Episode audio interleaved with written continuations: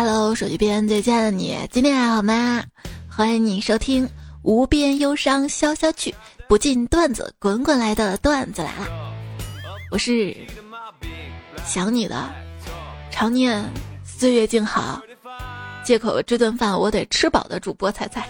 你关想我什么事儿？就想跟你一起吃吗？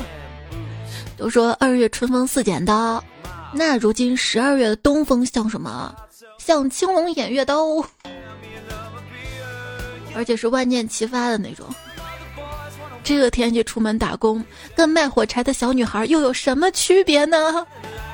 人家是小女孩，你已经不小了，你个老女人。嗯，感觉周一上班的路上的劳累程度，就感觉已经上了一天的班了。一上午的工作，感觉上了两天的班了。这样这周还剩两天是吗？想多了吧？你想想，你周五下午是不是在摸鱼？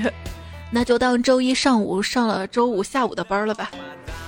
不行，太累了，跟老板说，老板啊，太累了，我一个人干三个人的活儿。最后你猜咋了？老板听完之后大为感动，然后开除了两个人，把他们的工作都给了我。就是他不会管你累不累，是吧？星期一早晨开晨会，我们老板在台上跟我们说：“你们来上班就是为了赚钱的吗？”啊，那不然呢？我们都陷入了沉思。彩票郑苏晨他说啊，我们公司开头脑风暴的时候。同事们讨论好久，没想到最后还是用了我随口说出来的一个创意。那早知道我就早说了，大家就不用那么辛苦的开会了。可是有时候我觉得头脑风暴会议并不是特别辛苦啊，反而可以借头脑风暴让自己的精神走那么一会儿会儿。而且有时候觉得开会也挺好的，是特别完美的一个借口。比如说，当我们的领导问你们上午都干啥了，我交代的事儿一件都没做。啊，老大，我们开会呢，开了一上午，看多完美是不是？说一遍是陈述，说两遍是反复，说三遍是排比，反反复复说个没完，嗯，是开会。开会定律：人多的会议不重要，重要的会议人不多。解决小问题开大会，解决大问题开小会，解决关键问题不开会，不想解决问题总开会。开啥会不清楚，开会坐哪儿清楚。谁送礼不清楚，谁没送很清楚。谁干的好不好不清楚，该提拔谁很清楚。哈哈，这样的思想要不得啊！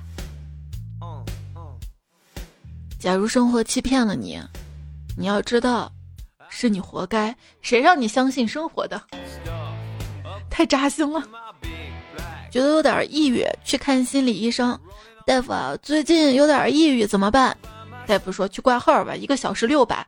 哎，我我我我好了，不不不必了。当你觉得不行的时候，那你不妨去斑马线上走走，这个时候你就会变成一个行人。明明靠脸就能吃饭，偏偏要靠才华，这其实并不可悲。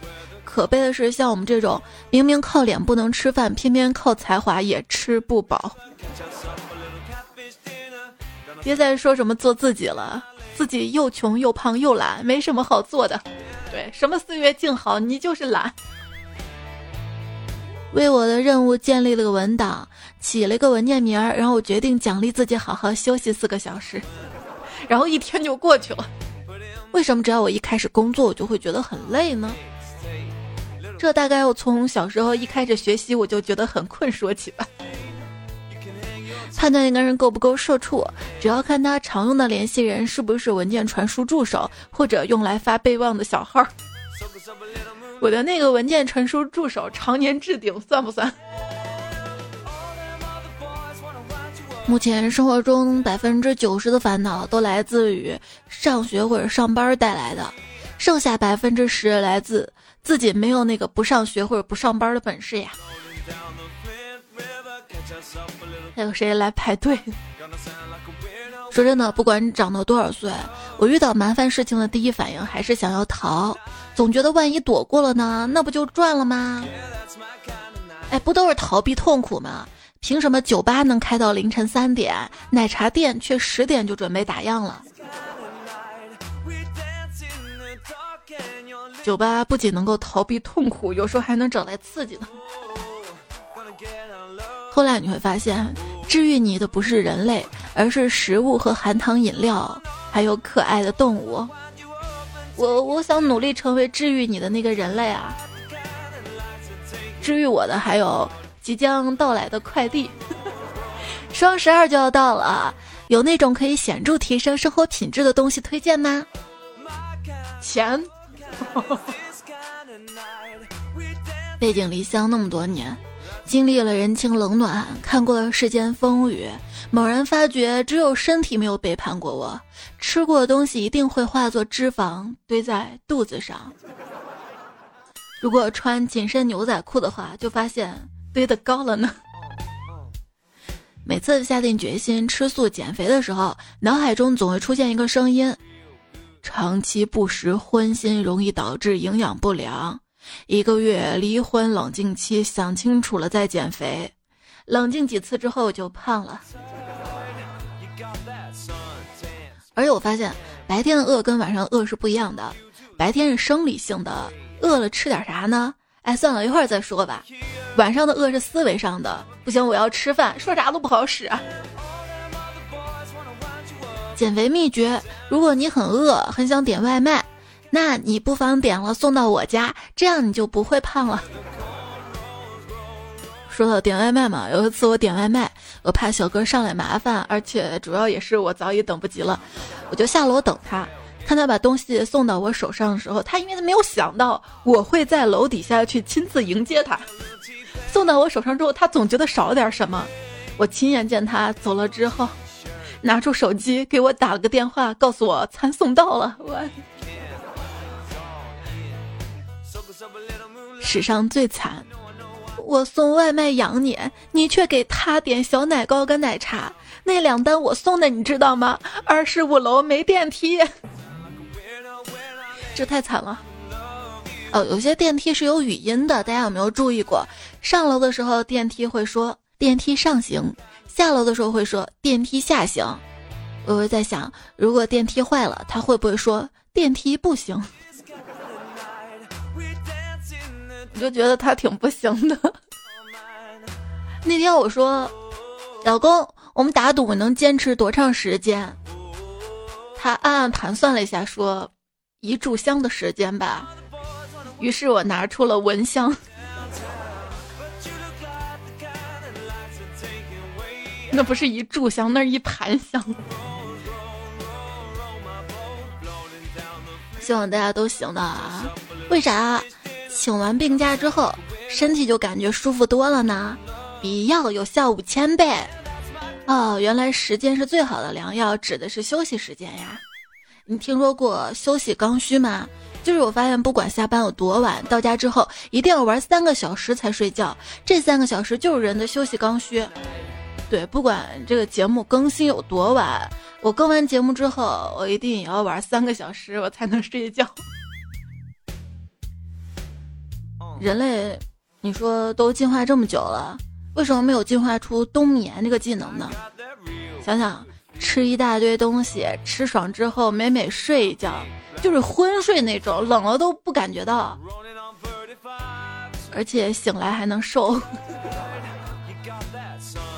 但通常情况下，醒来不是瘦是饿。早上吃饭的时候看到老公拿着油条狼吞虎咽的样子。我说你洗手了吗？你昨天晚上，他意味深长的看了我一眼。那你刷牙了吗？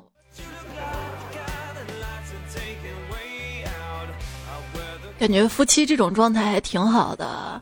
往往老夫老妻啊，他们他们都想那啥，但是都不想跟对方那。有人说，老板就跟对象一样，不能闲下来，一闲下来就会挑你的毛病。但是老板不会跟你说废话呀。他只会让你做一些你特别不情愿做的事儿。就我朋友说，我想离职了，你知道吗？我们公司团建有个活动，要求自己给自己堆个坟头，而且还要立个墓碑，墓碑上还要写上生卒日期。生嘛就是真实的出生年月，死亡日期就是当天的日期。写完还要刻三个响头，寓意是告别自己的过去，迈向新的生命。真实的我已经死了，我现在变成了工具人吗？在我看来啊，公司平时安排的各种培训活动分两种，一种管饭，一种不管饭。人在职场应该肯德基，就是肯下功夫才能得到机会，还要麦当劳，埋头劳动工作，才能必胜客，必定赢得客户。对我把这段背过。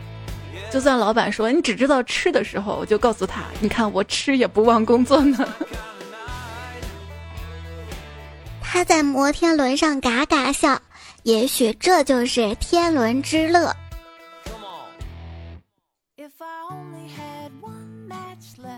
老实说，无法控制的笑声是有史以来最好的感觉之一呢。自从知道香蕉基因跟人类相似百分之九十五之后，被骂或遇到不开心的事儿，我都会告诉自己没事儿，我只是一只香蕉，蕉蕉蕉蕉蕉蕉，没事儿的。香蕉变绿了就焦虑了。哎，有些人跟香蕉作用差不多哈。红毛猩猩跟我们的基因相似百分之九十七耶。这有什么好耶的啊？就是因为那百分之三的差异，我们就要上班儿。动物园里，一只黑猩猩出生了，老猩猩困惑地望着自己的后代。别难过，更老的猩猩安慰他，在出生的最初几天，他们一般都很像人，过几天就好了。当人有这么惨吗？而且我觉得这话可熟悉了。人类幼崽刚出生那几天，不也丑丑的皱巴巴的吗？啊，别难过，长大了就好了。也有好看的，那天同事生了一个娃，生下来特别漂亮，大家就夸嘛，哇，长这么好看，以后肯定祸害很多妹子呢。这朋友听到之后沉下脸说，他敢对不起任何一个女孩子，我就手动阉了他。哎呦妈呀，多么正直的妈妈！结婚前，你怎么还不结婚？结婚后，你怎么还不生？好了好了，我听你们的。我结婚了，生了孩子之后，发现人生大崩坏。他们又会说，都是你自找的，怪谁？我。我们现在安慰怀孕的同事，都是说，珍惜他还在你肚子里的时光吧。安慰学龄前的娃的家长，珍惜人生中最美好的幼儿园时光吧。安慰小学娃的家长就会说：“珍惜这成绩完全没用的时光吧。”安慰初中娃家长：“珍惜这还听你话的时光吧。”安慰高中家长：“珍惜这还跟你在一起的时光吧。”对，别总想着以后，要珍惜现在。和我现在这样、这样、这样惨，不值得珍惜。就是你有没有想过？你现在还蛮好的，以后会更坏。一个朋友就说：“我今年三十五岁，三十岁的时候意气风发，达到人生第一个一百万，当时以为这是人生的起点，现在看可能已经是这辈子的高潮了。那潮水不是有好几波吗？你别丧气嘛，对不对？”要不然以后靠什么维持自己的正能量？靠什么一身正气？靠什么动力活下去呢？有时候我们给的一个设定会徒增人生的压力，比如说你设定自己三十岁之前必须要买车买房有对象，结果眼看二十九岁了啥也没有，那你就会焦虑。就比如说之前吧，我设定这是一档搞笑节目。结果一看到有人评论说一点都不好笑，我就特别焦虑。现在我把这个节目设定成一个哄睡节目、陪伴节目，你说不好笑啊？没事儿，不好笑正常的。有谁听说过哄睡节目好笑的？但确实有很多彩票听这个节目睡觉，哎，我好成功哎。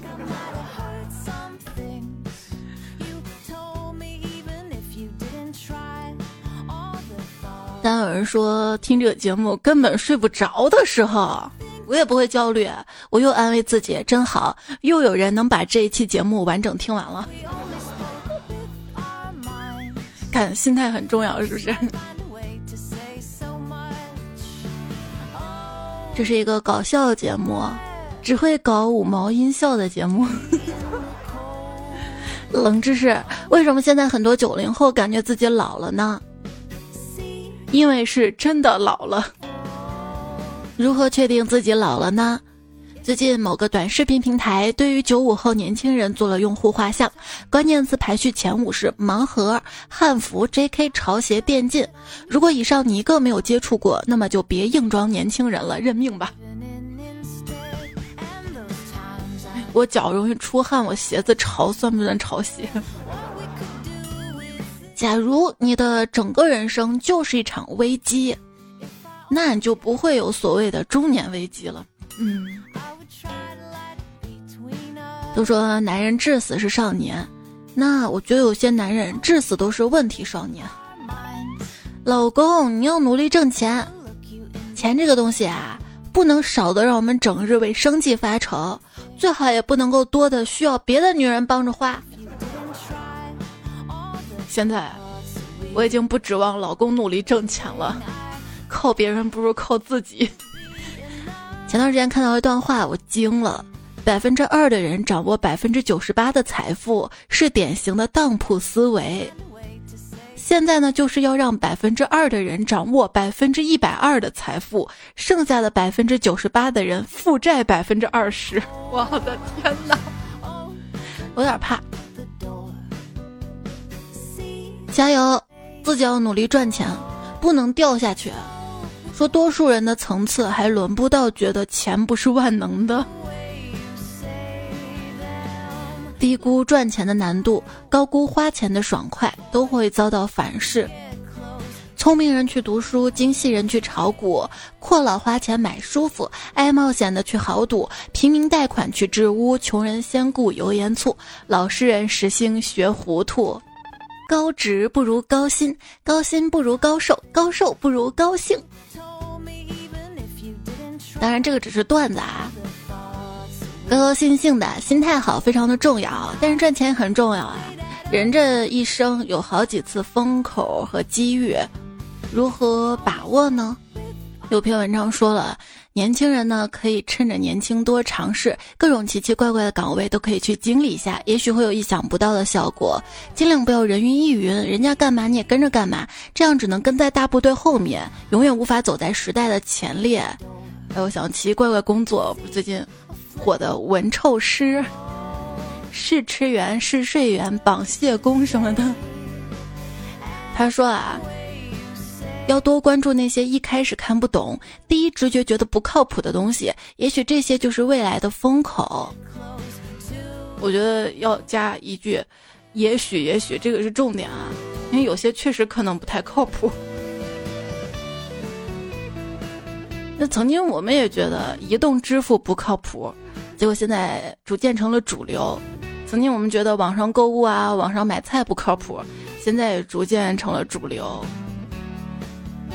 我刚毕业的时候，一心还想进什么人民广播电台啊，就觉得做网络主播好不靠谱啊。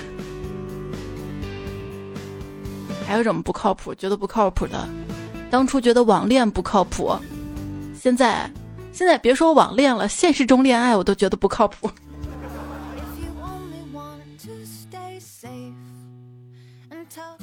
叶公好男，平日里，哎呀，好想谈恋爱呀！制片帅哥好甜啊，荧幕男子好酥啊！哇，甜甜恋爱，什么时候轮到我啊？此时身边出现一个男子，你看我怎么样？滚！自尊告诉我不可能，经验告诉我这有风险，情理告诉我这毫无意义，内心却轻声说。是个帅哥哎，要不试试看吧？闺蜜正在化妆，我说：“哟吼，你这干啥去啊？”啊，我新交了个男朋友，出去约会。出去约会？你那个就是我这期节目前面说过那个基因跟人类相似百分之九十五的那个水果，它不好使了吗？结果闺蜜一脸嫌弃的回答说：“天儿太冷了，还不允许我吃口热乎的。”行，你去。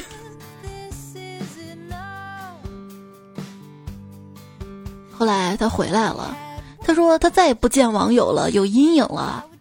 我说为啥呀？咋就有阴影了？他说，本来。聊了四五年了，他对我那么关心，说婚姻不幸福，喜欢我，准备离婚娶我。结果跟我见完之后，他就回家跟媳妇儿好好过日子，不理我了。你这是为和谐家庭做贡献了呗？以前呢，我会拘泥于网络对面到底是男是女，要照片，要语音，要视频的。如今我修为提升之后，已经不在乎了。只要对方是用异性身份跟我相处，那我就当他是异性，反正也没功夫奔现，有什么差别呢？对，如果你不打算跟他发生什么，那么你在意他是男是女是直是弯的意义在哪儿呢？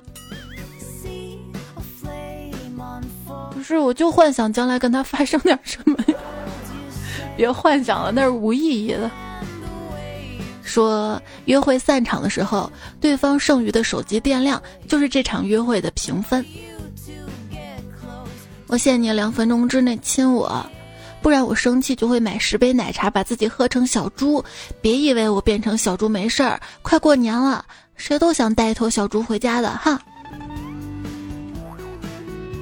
他们带回家是想宰了杀了啊！你离死期不远了。一对年轻男女坐在公园长椅上，相互凝视着。过了好一会儿，姑娘对她男友低声地说：“亲爱的，如果我告诉你我正在想什么，我就给你一块钱。”小伙子答说：“我正在想，如果你给我一个小小的吻，那就再好不过了。”姑娘红着脸吻了他。过了一会儿，他又说：“我再花一块钱买你现在想法。”小伙子说：“我在想，你。”该付我那一块钱了。不会接吻，不会接吻的话，就用舌头在对方嘴里写三遍 A B C D。你亲完没？别说话，还有俩字母。近日，荷兰科学家在人体发现了新器官——唾液腺。那我爱你的部位是不是又增加了一个？想想新器官都被发现了，我的你却还没有被发现呢。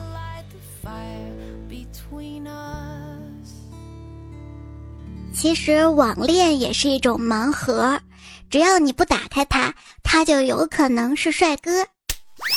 盲盒，那天我看到飞机票都出了盲盒，买了机票飞哪里是随机的。是挺便宜的，但是他要两个人起买，谁跟我一起买，我们双飞。哪不对？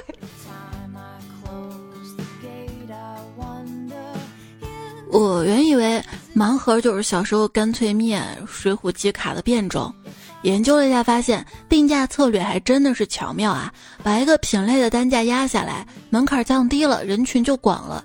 先把你拉进来。然后让半途而废的损失厌恶及其所有的欲望发酵，整体收益就上来了。我觉得半途而废的损失厌恶和及其所有的欲望，在做烘焙的路上体现的淋漓尽致。当你买了个烤箱之后，你觉得你要做面包，你就得买面包的面粉、面包的模具。你做了面包之后想做蛋糕，会买蛋糕的低筋面粉、蛋糕的工具等等。当你这些都体验完了之后，你想挑战一下难的，比如说马卡龙什么的，又要买颜料啊，买马卡龙的杏仁粉啊。总之这条路回不去了。尤其当身边一个小朋友跟你说。妈妈，你做的好好吃的时候，任何人呢都需要有人鼓励。所以手一边最亲爱的你，可不可以鼓励我一下？这期节目播放页面右下角那个爱心，给我点个赞。那天还看到一个彩票，跟我说那个爱心不就是收藏的意思吗？我喜马上的这个爱心是赞的意思。节目呢是在喜马拉雅 APP 上更新的，你可以在喜马拉雅搜索“彩彩”或者“段仔”然后找到我，加关注订阅这个专辑。我的微信公众号是彩彩，微博一零五三彩彩，微信公众号对话框输入二零一二零七，也就是每一期节目更新那个日期的数字，就可以查看到这期节目最新的文字版。平时你有遇到任何的有意思的糗事儿，想参与节目互动的话呢，可以在喜马拉雅最新期的节目留言区来告诉我。说市场营销学老师向同学们讲到。把别人兜里的钱装到自己兜里，这是才能。底下有同学他说那是小偷，老师赶紧补充道：“我说的是让别人心甘情愿的掏出兜里的钱，而你自己并不违法。”那个同学似乎明白了，说那是乞丐。老师无语道：“ 滚出去。”如果你不懂理财，那就别信那些乱七八糟的理财或者保险广告，老老实实把钱存起来。通货膨胀只是你的钱变少了，暴雷进套，那你的钱就变没了。我玩基金肯定不会亏的啊，因为我有风险对冲，我把八成的仓全部买了基金，剩下两成全部买了意外身亡保险。基金大涨我就赚，基金大跌我就跳楼，赔率一比四，怎样我都赚钱。我有个好心态。那要真是失败了，那你赔的可大了，生命都赔掉了好吗？而且自杀有些保险是不赔付的好吗？我买基金是为了每天打开带给我一些小惊喜的。不是为了给原本不富裕的生活雪上加霜的。郭树清不是说了吗？说穷人别炒股，那算是特别靠谱的建议了。说盈亏呢是有对称性的，很多股民在决定股市投入规模的时候，脑子总是想着赚钱了如何如何，盘算着投入太少的话赚钱了也没意思，于是就增加了投入规模，选择性的不去想万一亏钱了怎么办，等真亏了才发现压力太大，自己顶不住了，心态很快呢就爆了。还有啊，就是搞项目投资并购的人越来越多了。这行当干起来非常的不容易，不确定的因素太多。我谋划了一个衍生的新商业模式，就是在寺庙里摆上风控菩萨、融资菩萨、转股菩萨等等，定向提供心理慰藉，赚点香火钱。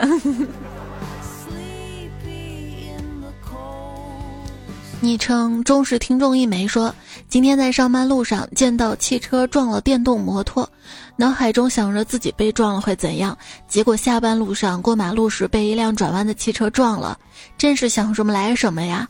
为什么想要爱的人爱我就这么不灵呢？”看到风捕快在你留言下回复说：“这就是墨菲定律，怕啥来啥。”我们分享几则倒霉坑爹定律。第一个就是墨菲定律，任何事情只要能往坏的方向发展，就一定往那个方向发展。而能提定律，有些事情只要一提起，如果是件好事儿，肯定错过；如果是件坏事儿，那必然发生。还有爱托雷定律，两队并行，自己在其中的一队，总是另外一个队伍快一点。精宁推论，面包掉地上的时候。黄油一面朝下的概率与地毯的价格成正比。紫薇说：“我要是哪天有钱了又闲得无聊，就直接雇几个私家侦探，让他们彼此跟踪对方。那你还真是提供了不少就业岗位呢，哈！你能雇我吗？我想挣点外快。”话说一个女人。找到私家侦探社，要求帮忙寻找丈夫。侦探就问：“您丈夫的照片有吗？”女人说：“没有。”那么，您丈夫长什么模样？他有什么嗜好？个人能力如何？我们都需要线索。女人说：“啊，他长得很高，体型不胖不瘦的，很有钱，业余爱好音乐，对我特别体贴温柔。”一位刚进来的太太听到这儿，插嘴说道：“我认识你老公，他完全不是那个样子啊！”别理他。女人忙对侦探说：“要是你们帮我找到我所要求的丈夫，家里那个我就不要了。”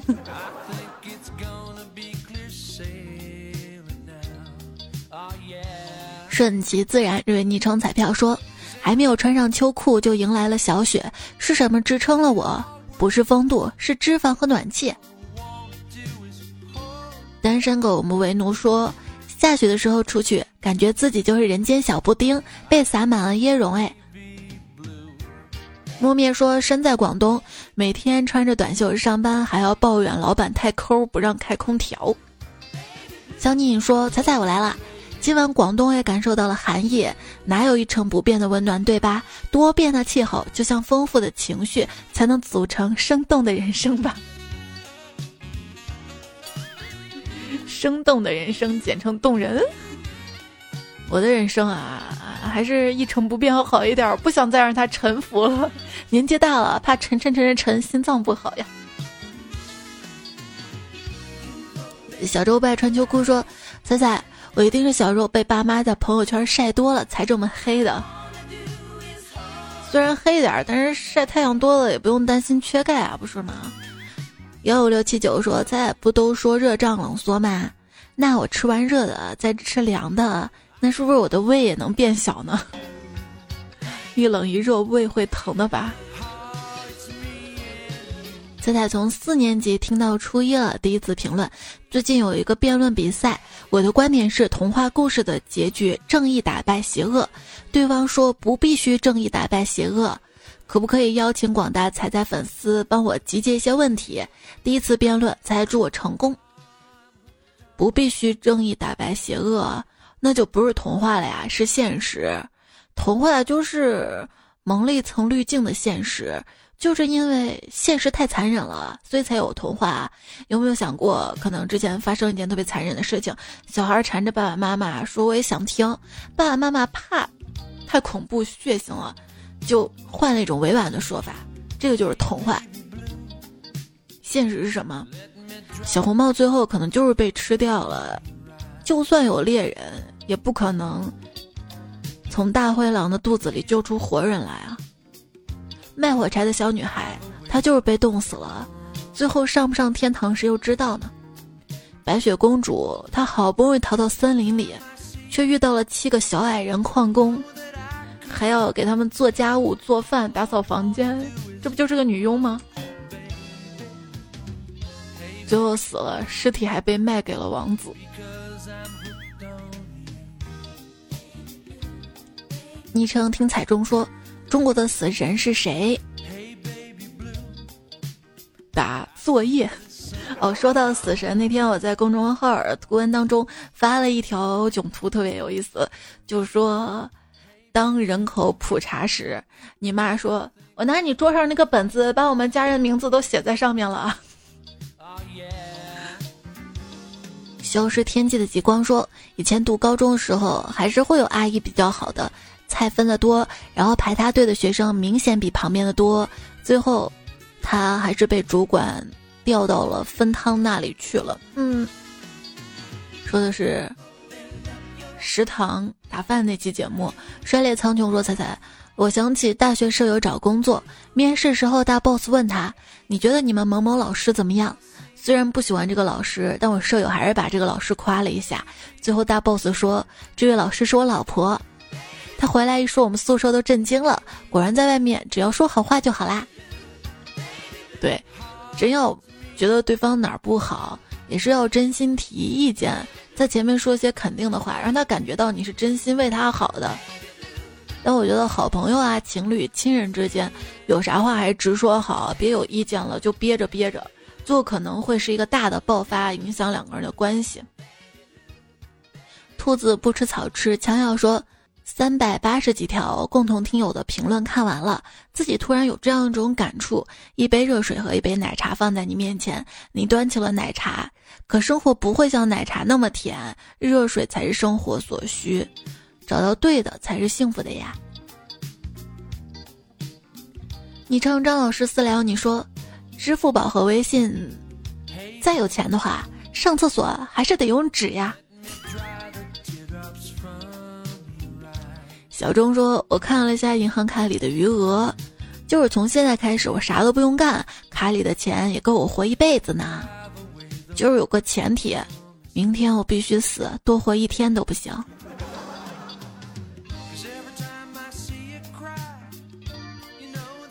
探意呢？他回复了潇湘雨的一条留言，他说：“感情啊，不是什么大问题，深情执着有点钱。”一直备胎说：“嘴上说的丧是为了别人听，然后自己就开心了。毕竟开心是建立在别人的痛苦上的。那么问题来了，有钱的痛苦给我吧，其他的不要哈。有病就去治。”说。听了这期节目，回想一下我的尴尬时刻，基本上都是装叉失败带来的。尴尬多了，就悟出一个道理：做人要诚实，没事儿千万别装啊。龙月散人说，现在我的状态就是干着父母觉得体面的工作，赚着还可以的工资，上班感觉没有创造社会价值，下班还有加不完的班。别人面前没有怂过，一个人时候没笑过，无数次希望父母跟我说工作不喜欢就不干了，我们永远是一家人，而不是说不能不干啊，不干就完了。其实并没有说父母养着我，没有后路，我怎么可能辞掉工作？人很多的时候需要的是无理由的支持、理解和偏爱，成年人都不容易。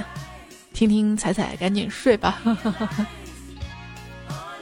对生活中呢，我们就希望可以得到亲人啊、爱人的支持、理解，那种真心的关爱，而不是把它当做自己生活的一个保障的一个工具。昵称还是他妈紫薇说：“彩彩啊，我想跟你说，你说的傻人有傻福，这个没错。你知道后面吗？那我告诉你，傻人有傻福，但傻叉没有啊。这也别人跟我说的，我当时差点没笑死呀。你说有道理。”艾尔文小狐狸说：“如果运气不好，那就试试勇气。”风不快回复说：“如果有勇气不行，那你可以生个气。”还是兔子不吃草说：“段子来是个藏身的好地方，待了这么久都没有人发现我的帅。你藏哪儿了？呀藏水里了吗？”走过光年的孤独说：“好看的小叔叔冒泡。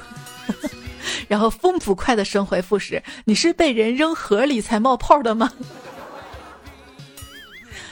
还有茅房歌王说：“彩彩啊，我在网上看到一个截图，一个舔狗女神要他出钱，请全寝室六个人吃海底捞，还不许他这个出钱的人去吃，太惨了。还是我女神好啊，他们寝室才四个人，这个比那个给他女朋友的对象送外卖没电梯那个还惨。”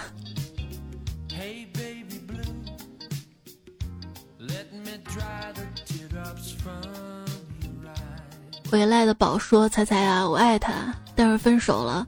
开车哭，睡觉哭，上班上了一半，眼泪会默默流下来，做什么都提不起精神，晚上又睡不着。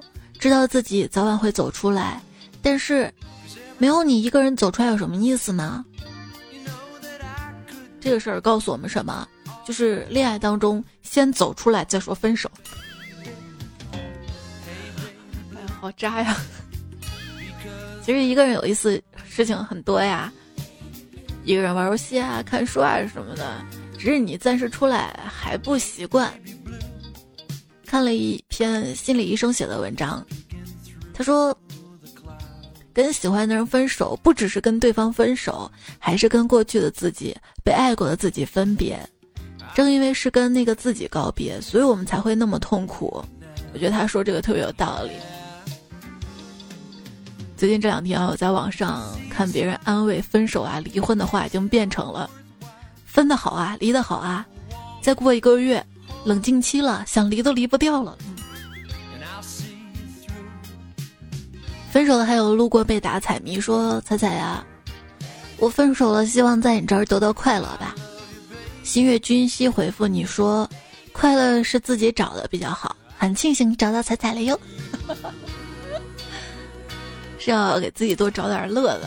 千人记说，如果你分手了，就去西藏可以疗伤；如果你单身，就去丽江可以艳遇；如果你喜欢我，就来浙江，可以跟我一起打工。天鹅之梦说：“彩彩，本来是在想听一个人入睡节目，结果一直在床上笑，怎么办？”结果看到你的这条留言下面一条神回复，那你就趁着兴奋劲儿把家庭作业给亲爱的补上。家庭作业绝了！我开始看第一遍还说补作业啊，那就不开心了。后来一看是家庭作业。昵称是小狐狸说：“我有时候想跟他道个歉，遇到他的时候太幼稚了，是我不注重细节，毁掉他太多的温柔，是我不会爱人。”说到温柔啊。今天还看到一段话，说温柔的人通常是这样诞生的：他们亲身经历许许多多难过之后，决定让其他人不再像自己这般难过。这份体贴，人们称之为温柔。对，我是怎么修炼成一位好妈妈的？不是因为我的宝宝有多乖，而是因为我希望我的孩子能够童年很快乐，很快乐。疯疯子说：“猜猜每次最后读留言的时候，老让我想起以前超级梦想秀最后疯狂念广告的华少，你俩这嘴啊，都是像极了租来似的着急还一样。”结果看到兔子不吃草回复说：“猜就是着急下班儿。”没有，我是最后读留言昵称嘛，怕你觉得好没有意思啊，就关掉，影响我的完播率。柳鱼豌豆黄，他说：“是不是该投票了？”对啊，年底了，该考试了。风水兽说看到彩彩段子，我啪一下点进来了，很快呀，然后上来就是一个点赞，一个打 call，一个评论，彩彩全没防出去，没防出去，自然是传统爱彩彩听段子为主，耳机戴在耳朵上没有摘下来，我笑一下准备入睡，我感觉你在模仿什么。子飞鱼说：“无边忧伤消消去，不尽段子滚滚来。”还有塞尔科西说：“常念岁月静好，唯恐世事无常。”谢谢你们提供的小句子，我交在这期节目开头啦。还看到了翱翔蓝天，食人魔不吃兽首，吝啬微笑，墨克灰溪最爱西红柿鸡蛋，彼岸的蜜萌花，你的留言一大长串，提供段子也都看到了，谢谢啦。然后接下来要读作者了，最近三期的。子飞鱼、塞尔克西、潇湘亦是美美小海百科，带头跟他的朋友快递员吴彦祖、神吐槽娘娘、剑人葡萄、谐音 bot、咸鱼丁强、天鹰两色风景嘎、妙脆企鹅、袁先生奶表这样，只喜欢孙白发、碎瓜师约克、雷头、方净土、单身狗、美奴、他乡不是故乡，我可能快要秃了，鹿卷、安然。浮生梦清风，收不住的网，小石音，酒酿熊子，太阳系九大行星，京城第一母老虎，昆丁大乌金。教授，我的女友嘴很贱，了三遍，又双目，口口口口，哦，老王瓦特蒸汽机，你扯到我腿毛了，算验算纸，夜风微凉，冰秋秋志，南向九四，开开心彩，一只散鹅，上期沙发是 forever 浅笑。拽紧的小手，听友二零五七轮回期待木柱子家的得意，谢谢你们熬夜都这么晚，谢谢每位彩票的陪伴。这期节目就是这样啦，下节段子了，我们再会啦，拜拜。应该不会太晚吧？都不敢打包票了，再会啦，好梦哟。